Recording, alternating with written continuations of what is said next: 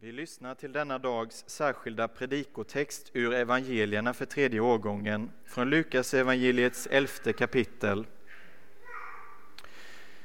Då folk strömmade till sa Jesus Detta släkte är ett ont släkte. Det begär ett tecken, men det ska inte få något annat än Jonas tecken.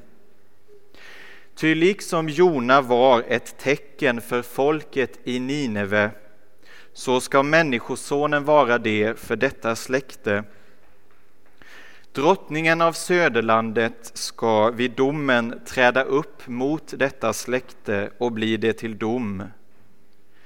Ty hon kom från jordens yttersta gräns för att lyssna till Salomos vishet och se, här är mer än Salomo.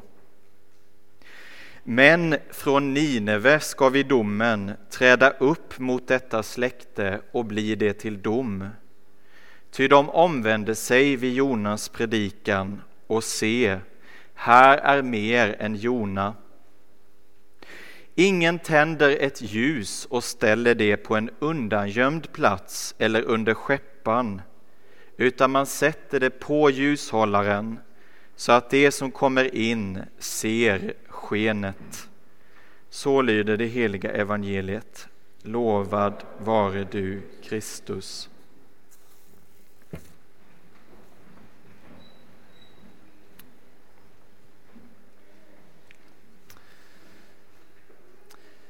Det är gripande att läsa Lukas evangeliets elfte kapitel där vi finner dagens predikotext. Jesus ber.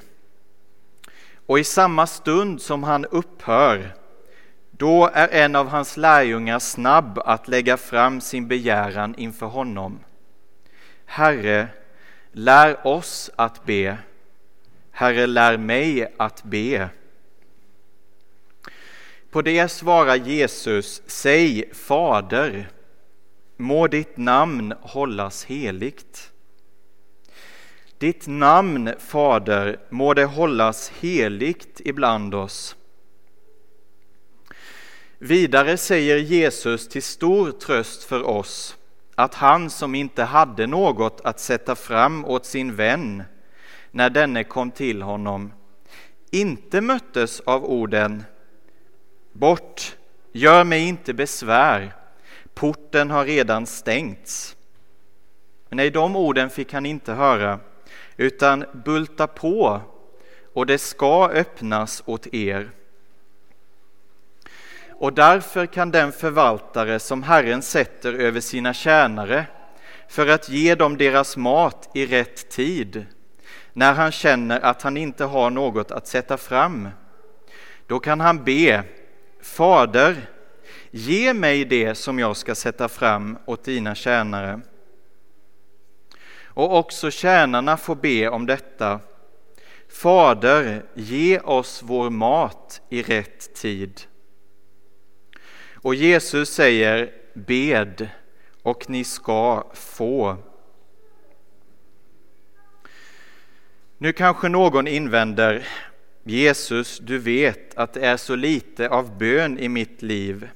Skulle jag då våga be? Men står det inte i Johannesevangeliets första kapitel att åt alla som tog emot honom gav han rätt att bli Guds barn? Har nu Jesus gett dig rätt att säga Fader, då ska inte heller du mötas av en stängd dörr. Sa inte Jesus strax efter löftet be och ni ska få?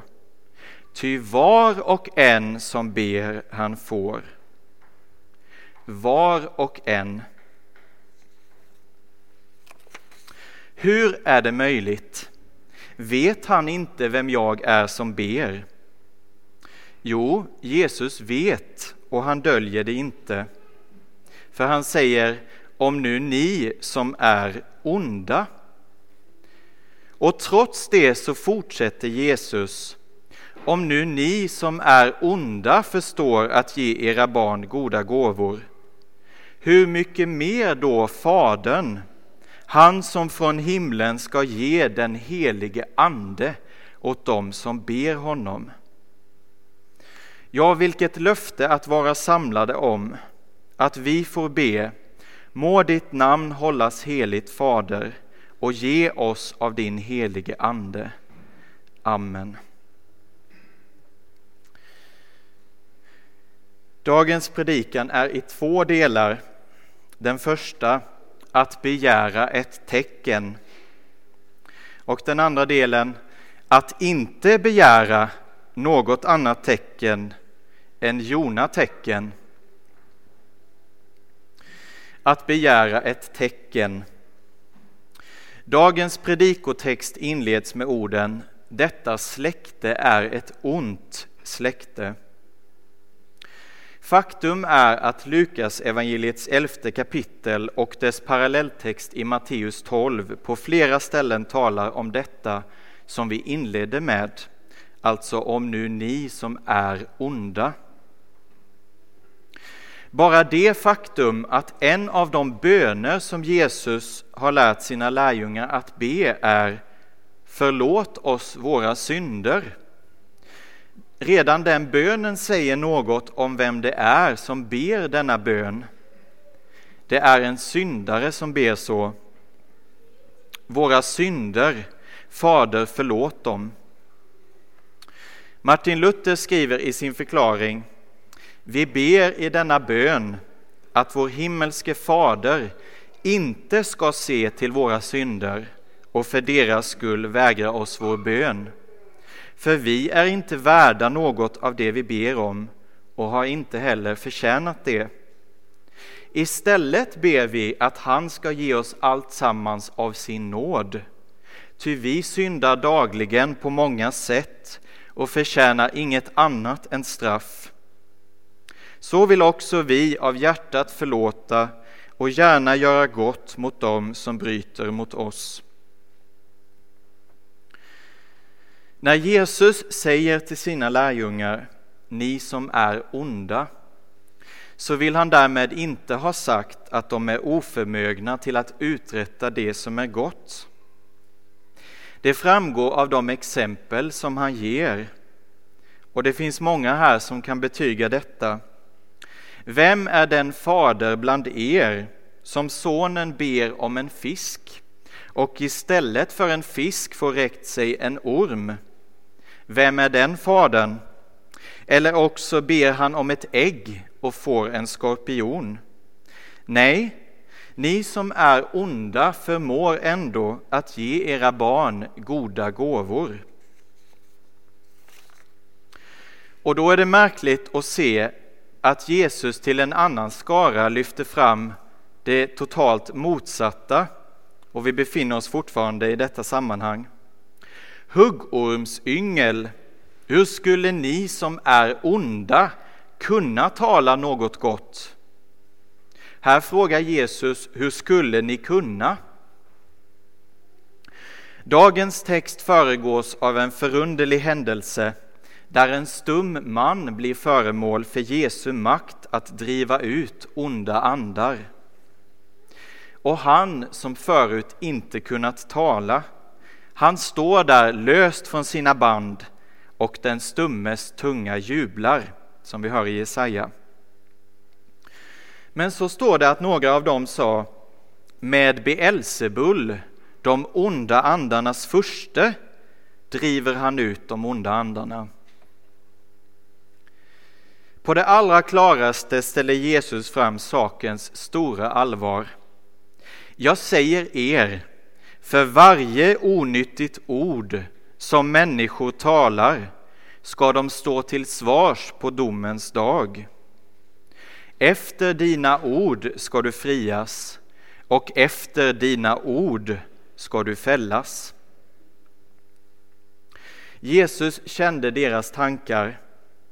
Den som inte är med mig är emot mig och den som inte samlar in med mig han förströr, förströr. Så står det att andra utsatte honom för prövning eller frestelse och begärde av honom ett tecken från himlen. Och det är just detta som Jesus fortsätter med i dagens predikotext. Detta släkte är ett ont släkte, hon söker efter ett tecken. Istället för att dröja kvar vid Jesu ord om att stå till svars på domens dag begär de att få se ett tecken. Så var det inte i Nineve. Visserligen såg det till en början ut som att staden inte ens skulle få höra Herrens ord, för profeten som Herren hade sänt, han var inte villig att gå med sin Herres ord. Nineviternas ondska hade nått Herrens ansikte och nu gällde det att någon måste predika detta. Men Jonas står upp för att fly bort från Herrens ansikte och det tycks som att det låter sig göras. För han far ner till Jafo och där finner han ett skepp som är alldeles redo för avfärd. Och än en gång står det att han far bort från Herrens ansikte. Men utifrån skriften vet vi att detta är totalt omöjligt. Vart ska jag gå för din ande? Vart ska jag fly för ditt ansikte? Om jag far upp till himlen, är du där? Gör jag mig en boning ytterst i havet? Herren vill varken släppa sin olydige profet eller staden Nineve som han ömmar för. Och därför så hemsöker han skeppet med en våldsam storm. Men Jona ligger nere i skeppets inre i djup sömn.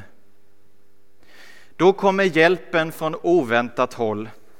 Kaptenen går ner till honom. Stå upp och ropa till din Gud.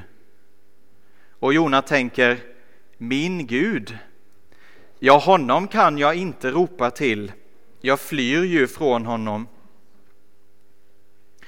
När besättningen så ställer sig frågan varför denna olycka har kommit över dem, då visar det sig snart att det är Jona som står bakom. Jag är hebré, svarar han, och fruktar Herren, himlens Gud, som har gjort havet och det torra. Männen grips av stor förskräckelse.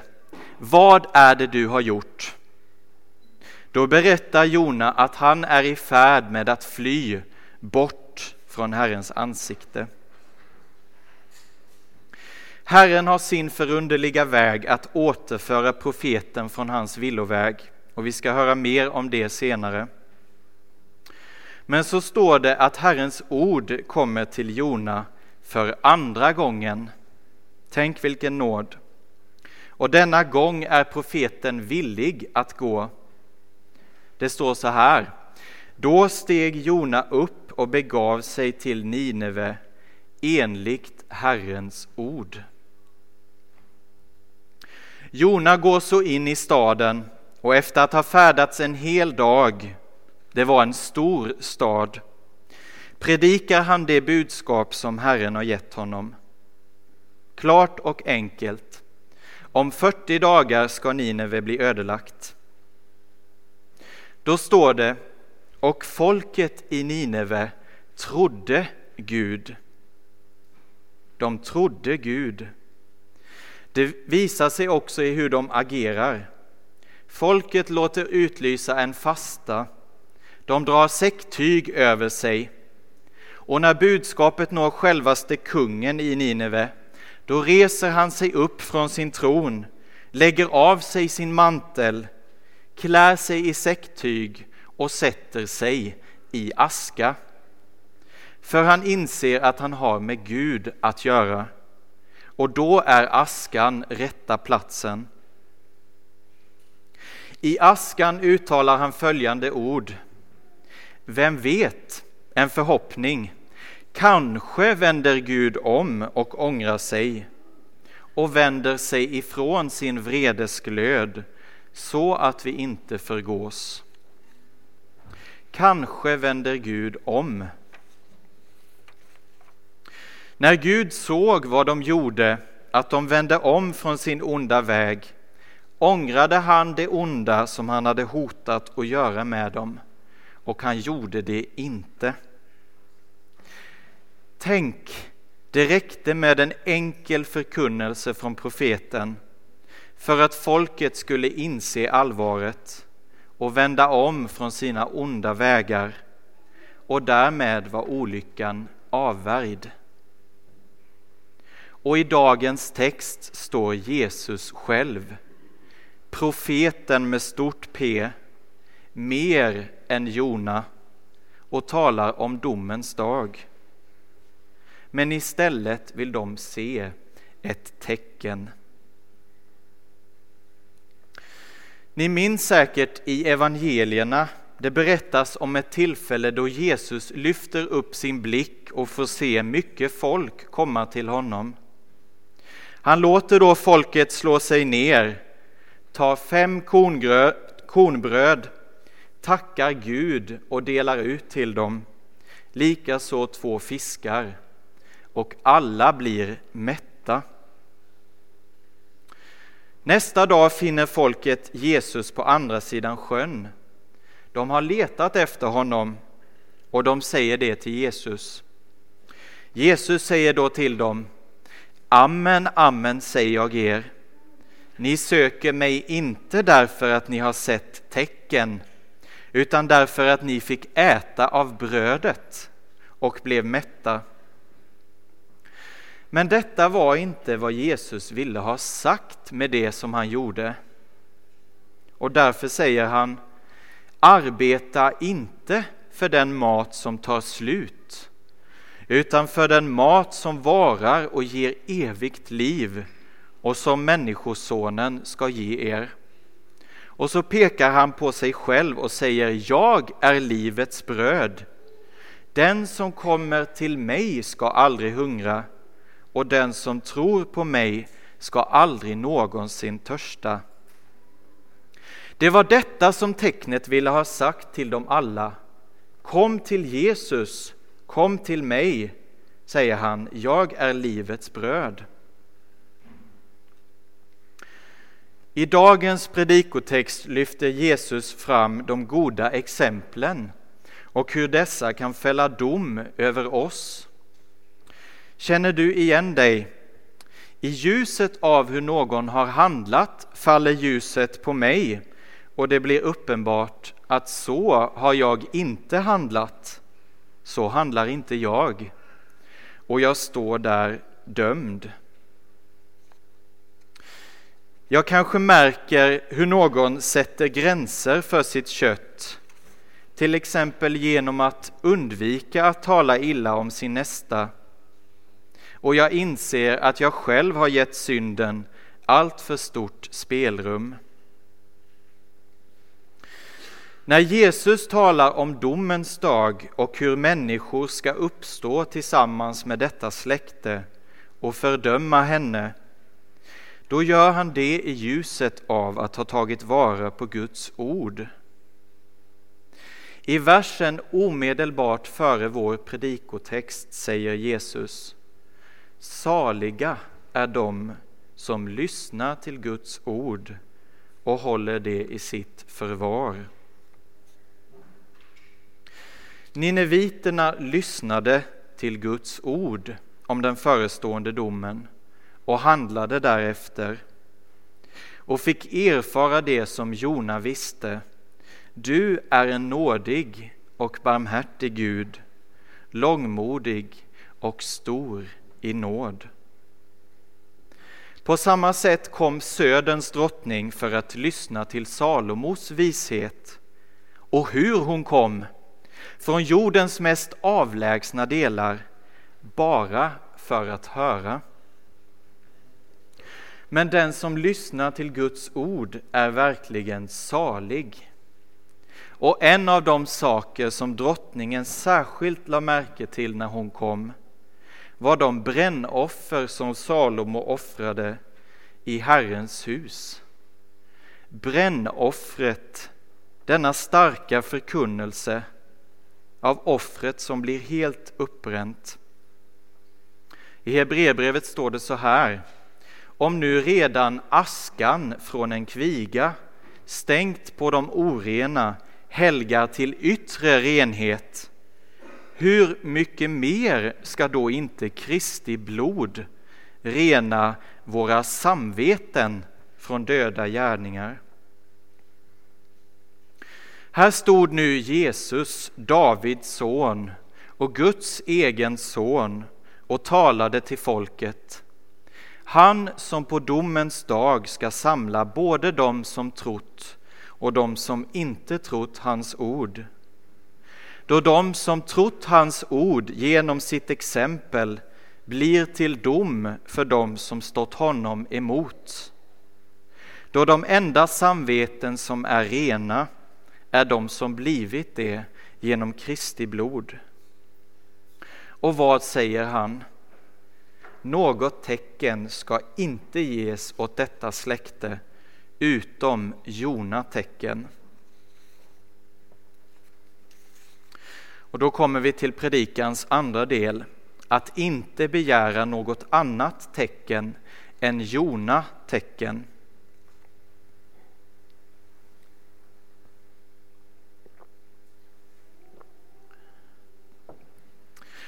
Aposteln Paulus skriver om detta som vi hör om i dagens evangelium i första Korintierbrevet när han skriver Judarna begär tecken. De begär tecken, men hur fortsätter aposteln? De begär tecken, men vi predikar. Vi predikar. Vad en människor kan tänkas begära att få se så håller vi oss till att predika. För vi vet att den människa är salig som får höra Guds ord och bevara det. Endast den är att räkna som verkligt lycklig. Det står så här i en sång. Å, hur lycklig är ej den som sin Jesus funnit äger honom till sin vän, frid i honom vunnit. Ty av allting på vår jord är blott ett nödvändigt, äga Jesus och hans ord som sin del beständigt. Och vi fortsätter att predika även om det är en dårskap för det finns alltid någon som tar vara på det och blir salig. Vi kan tänka på hedarna som fick höra och detta är, vad då? Tecknet. Ni ska finna ett nyfött barn som är lindat och ligger i en krubba. Till detta sa de inte, låt oss få se ett annat tecken. Nej, de sa, Låt oss nu gå till Betlehem och se det som har hänt, det som Herren har låtit oss få veta. Och de gick och fann det enda tecken som blivit dem givet, ett nyfött barn. Och de visste, en frälsare, född åt oss i Davids stad, och det räckte. Vad Jona-tecken är förklarar Jesus i parallelltexten till dagens evangelium, Matteus 12. Ett ont och avfälligt tecken, det släkte söker efter ett tecken och något tecken ska inte ges henne förutom profeten Jonas tecken. Ty så som Jona var i den stora fiskens buk i tre dagar och tre nätter. Så ska Människosonen vara i jordens hjärta i tre dagar och tre nätter. Här säger alltså Jesus, se på Jona så ser du också hur det kommer att gå med mig.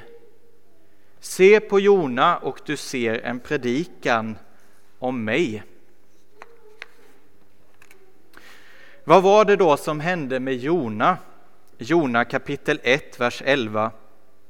Havet stormade mer och mer och de sa till honom Vad ska vi göra med dig så att havet blir lugnt?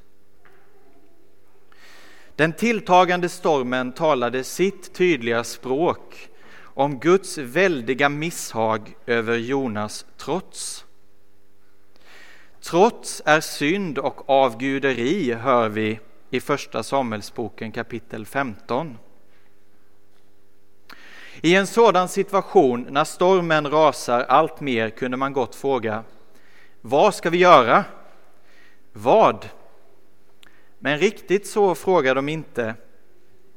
För de är på det klara med vem som är orsak till denna storm. Och därför frågar de Vad ska vi göra med dig?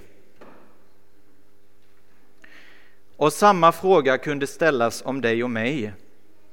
Vad ska göras med dig då du nu har väckt Guds vrede genom din synd?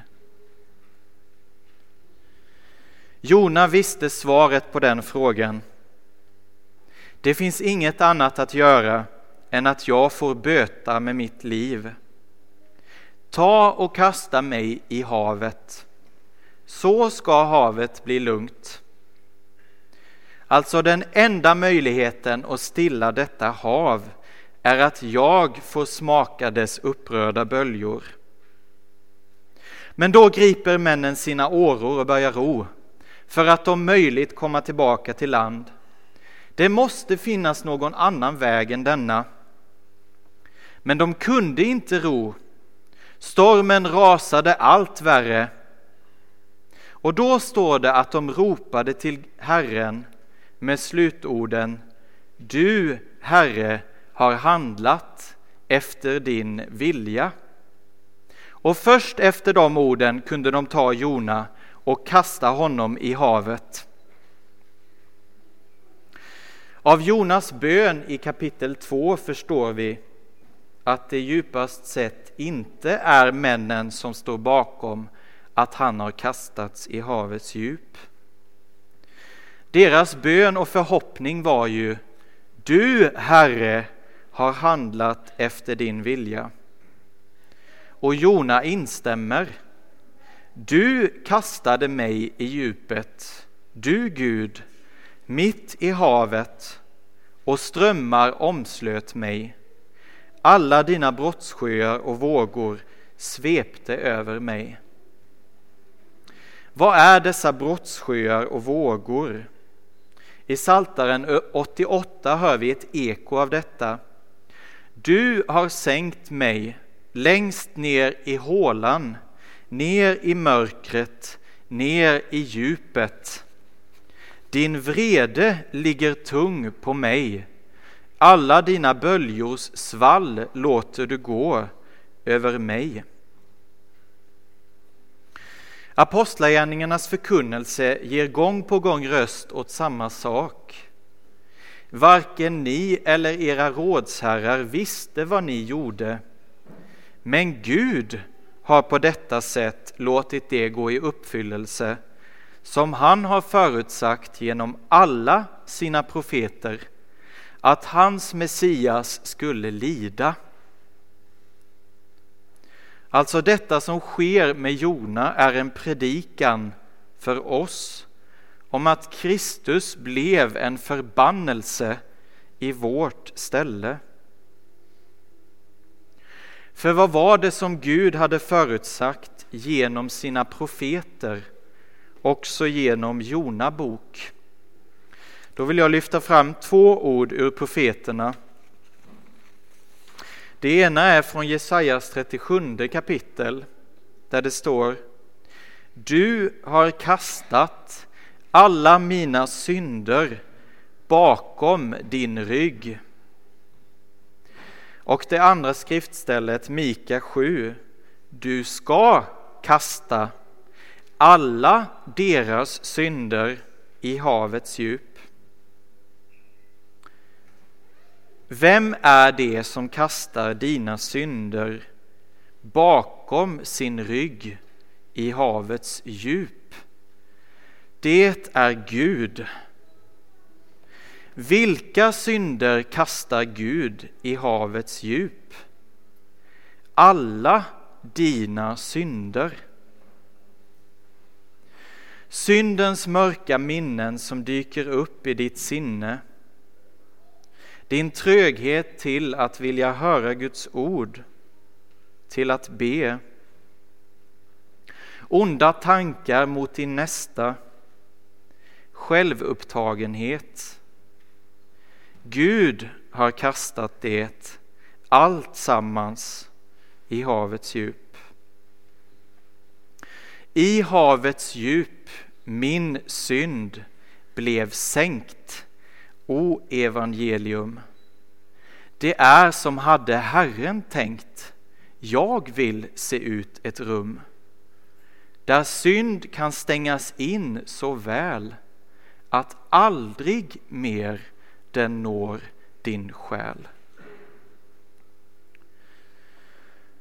Detta budskap om korset är en dårskap för dem som blir förtappade, men för oss som blir frälsta är det en Guds kraft.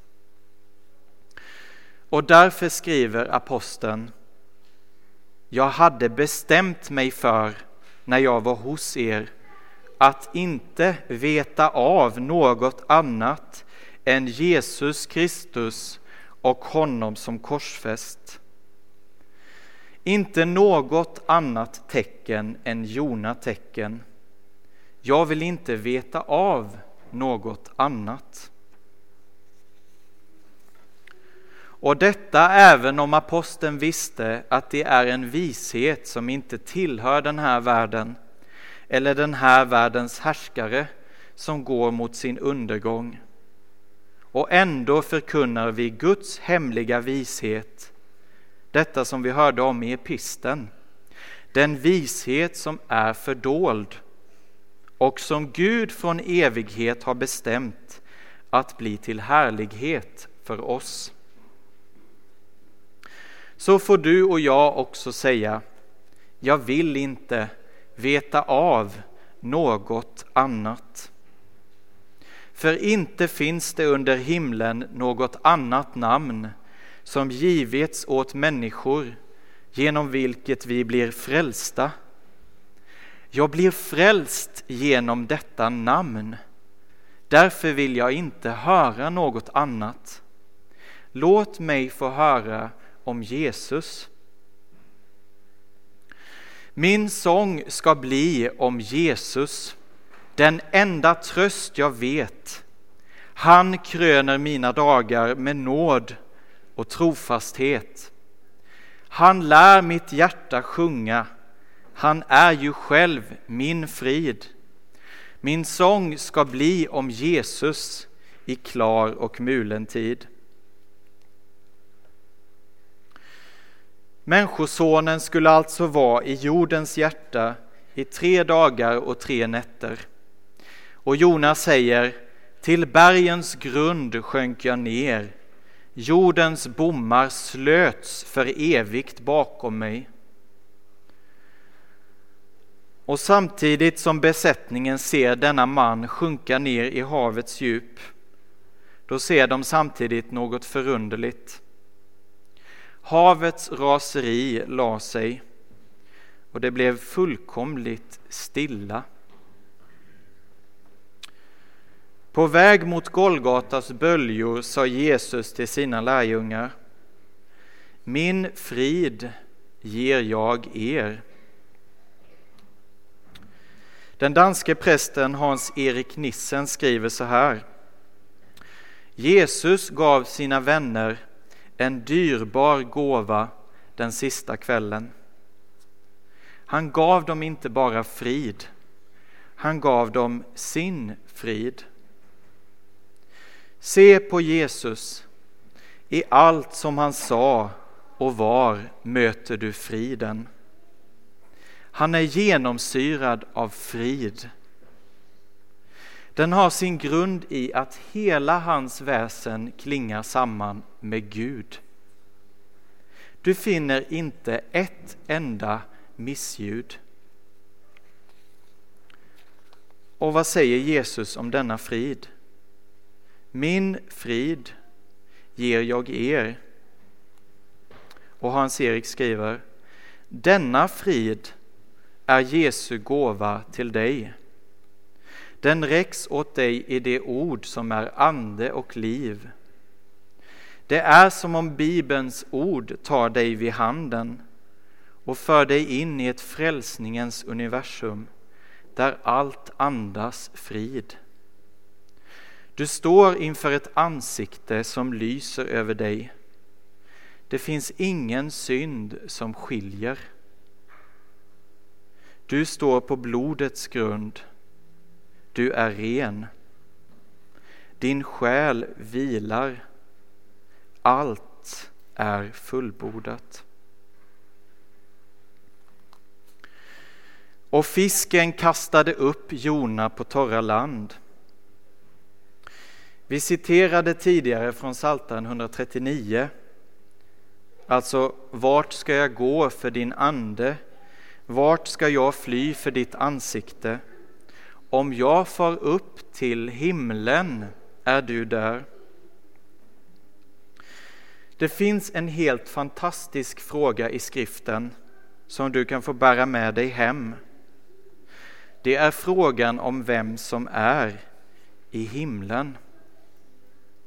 För liksom Jona blev uppkastad på torra land står nu Jesus på himlens strand.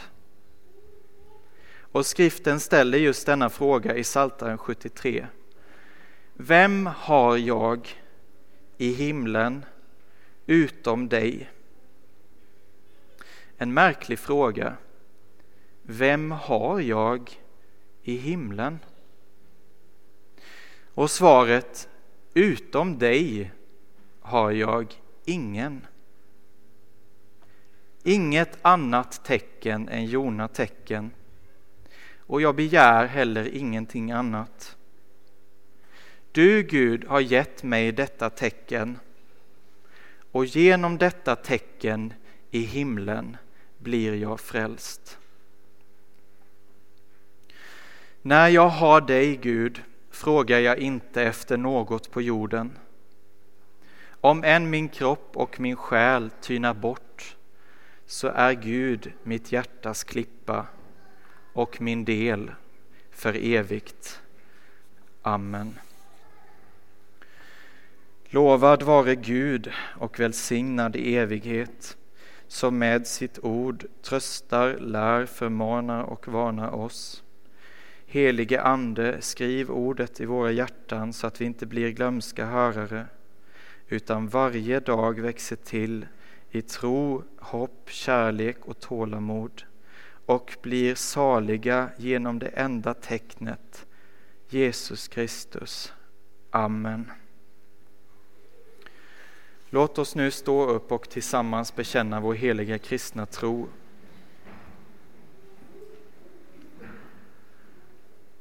Vi tror på Gud Fader allsmäktig, himmelens och jordens skapare. Vi tror och på Jesus Kristus, hans enfödde Son, vår Herre, vilken är avlad av den helige Ande, född av jungfru Maria, pinad under Pontius Pilatus, korsfäst, död och begraven, nederstigen till dödsriket, på tredje dagen uppstånden igen ifrån de döda, uppstigen till himmelen, sittande på allsmäktig Gud Faders högra sida, därifrån igenkommande till att döma levande och döda. Vi tror och på den helige Ande, en helig allmännelig kyrka, det heliga samfund, syndernas förlåtelse, kroppens uppståndelse och ett evigt liv.